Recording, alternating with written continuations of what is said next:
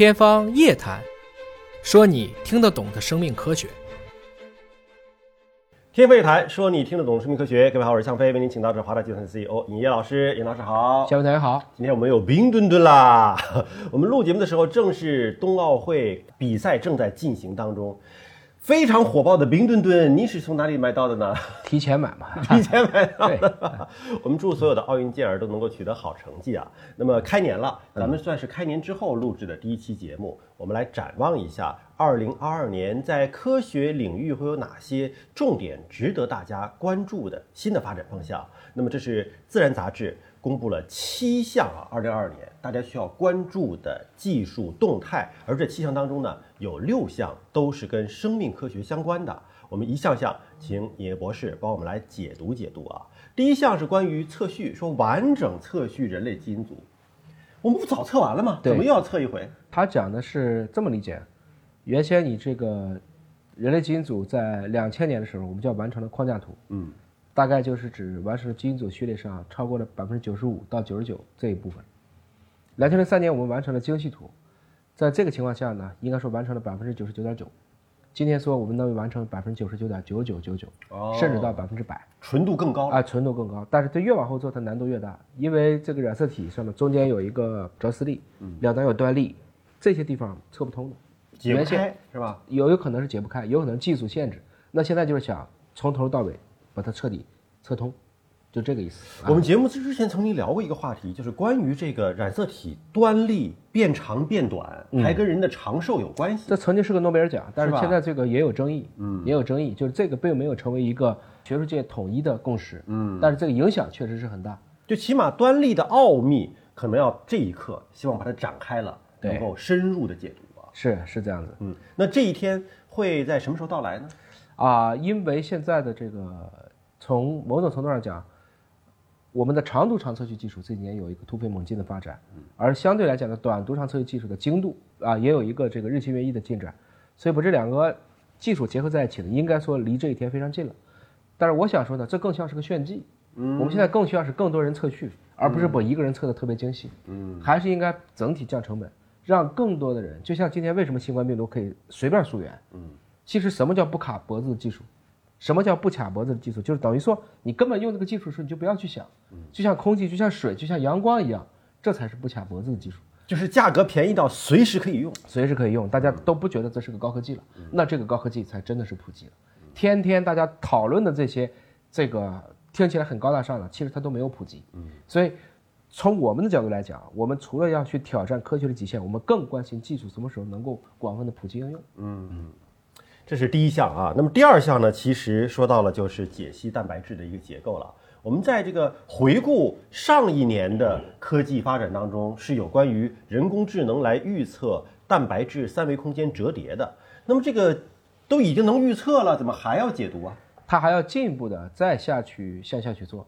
整体来讲，应该说这个蛋白质的折叠和解析诞生了一个全新的学科，就是这种所谓的计算生物学啊，通过计算方式预测构象。那么，不管是这个由 Google，Google 下面的 DeepMind 出的这个 AlphaFold，再到 AlphaFold Two，从 AlphaFold Two 出来以后呢，大家第一次明白，原来这个东西是可以不依赖于模型的，嗯，仅仅根据物理上的能量最低原理就可以做得到。那第二个呢，就是 Rosetta，我们都知道罗塞塔牌，那么也有一个类似的软件向前快速的开发。同时，我们当时也讲过，原来施一公严宁在做结构生物学的时候是用冷冻电镜来做的。那今天的冷冻电镜呢？已经可以做到一点五个 i，i 是十分之一个纳米，嗯啊，就十的负十次方米，那么能做到这个解析率的一个，甚至它可以看到真真正正的在原子层面上，去看到这个蛋白质到底长什么样子了。所以从这几个角度来讲呢，一个也是从精度上进一步的，我们会加大对整个的蛋白质的空间构象的一种认识。第二就是从计算生物学上，大家会极大的缩短对蛋白质结构预测的时间。经常关注我们节目的朋友可能会对蛋白质啊、对基因组啊这些名词并不陌生，但是我们在新发展技术方向的时候，发现好像是老生常谈，但其实是在这个领域要更深度的、更精度的去深入研究。接近于你跑百米，我们早就破了十秒，现在是在研究那百分之一、千分之一秒的差别。嗯，跟那个体育运动一样啊，一样更高、更快、更强。对。那么第三项呢是关于量子模拟，这个呢暂时跟生命科学好像是关系不大哈，但你说在微观层面上可能也有一些密切的联系。对，这量子模拟您给我们说说。比如说就是一个啊原来的电子管吧，嗯，就通和断就零和一，后来因为有了半导体就有了三态，但是量子态是可以叠加的，每叠加一个量子态它就继续往上乘，比如说二四八，所以当它的量子位越多。它就是二的 n 次方就越多，所以它单位的就是这一个所谓的量子计算的单元，就能携带更多的信息。所以这就是为什么量子计算能比今天的基于弗诺伊曼的这样的架构的计算，应该说具有更大的显现空间。但是这几年的一个技术呢，其实我们都看到很多的量子计算，但是量子计算今天还不能解决通用性计算问题，它解决的都是一些特别专一的问题，比如说。就这个孩子说记忆力好吗？也不是特别好，但是就是背圆周率背的特别厉害。哦，他只能解决一些专门的问题。另外，量子量子计算呢，到今天为止还没法存储，它的存储还要回到我们常规的存储上来。什么叫没法存储？量子计算得出的结果太大了，是吗？不是，没法存，就是观测就崩塌嘛？不是，不是，它不还不是这么个简单道理，就有点像说，这个就比较复杂了。我们具体来讲，你比如说。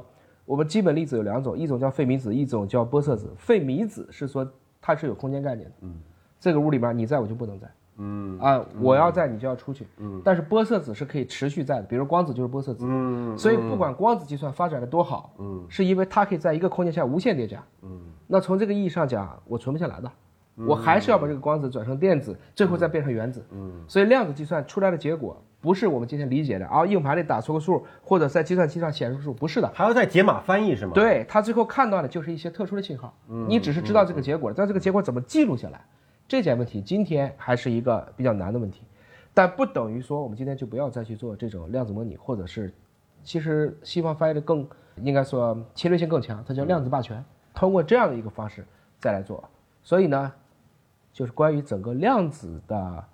量子计算的每一个今天的细微的向前推进，都很有意义。包括中国的潘建伟教授，也在春节前夕啊，实际上证明了负数，就所谓的原来我们有实数有虚数加在一起叫负数，复合的负，负数实际上是在我们今天量子物理里必须存在的。嗯，也就是说负一的平方，啊，也就是 i 的平方等于负一，这在我们常规的实数当中是不存在的，但是在虚数当中它是存在的。那么这个东西在薛定谔当年写方程的时候已经写到了，在描述量子力学的时候是一定要用到所谓的这样的一些复数和虚数的。而潘建伟通过一系列的实验证明了这个根基是正确的。所以其实量子物理或者说量子计算它带来了一个最大的问题，可能真的是会把大家的整个的认知全部带到了一个新的台阶上去。我们还是回到生命科学，我有点听晕了。呃，生命科学里边因为七项新的技术的展望。六项都跟生命科学相关哈，那么第四项是精准的基因组的编辑。基因编辑这个词儿不陌生了，对，什么叫精准的基因组编辑？就不脱靶或者尽可能的高效。嗯，今天讲的这个它都是技术进展。嗯，那技术进展的前提就是说，把原来的粗的变精的，把原来的贵的变便宜的，把原来的这个可能会变快的，哎，对，可能发生了很多容易产生事故的，尽量让它事故变小，就这个意思。嗯，精准的意思就是做的比以前更好。嗯。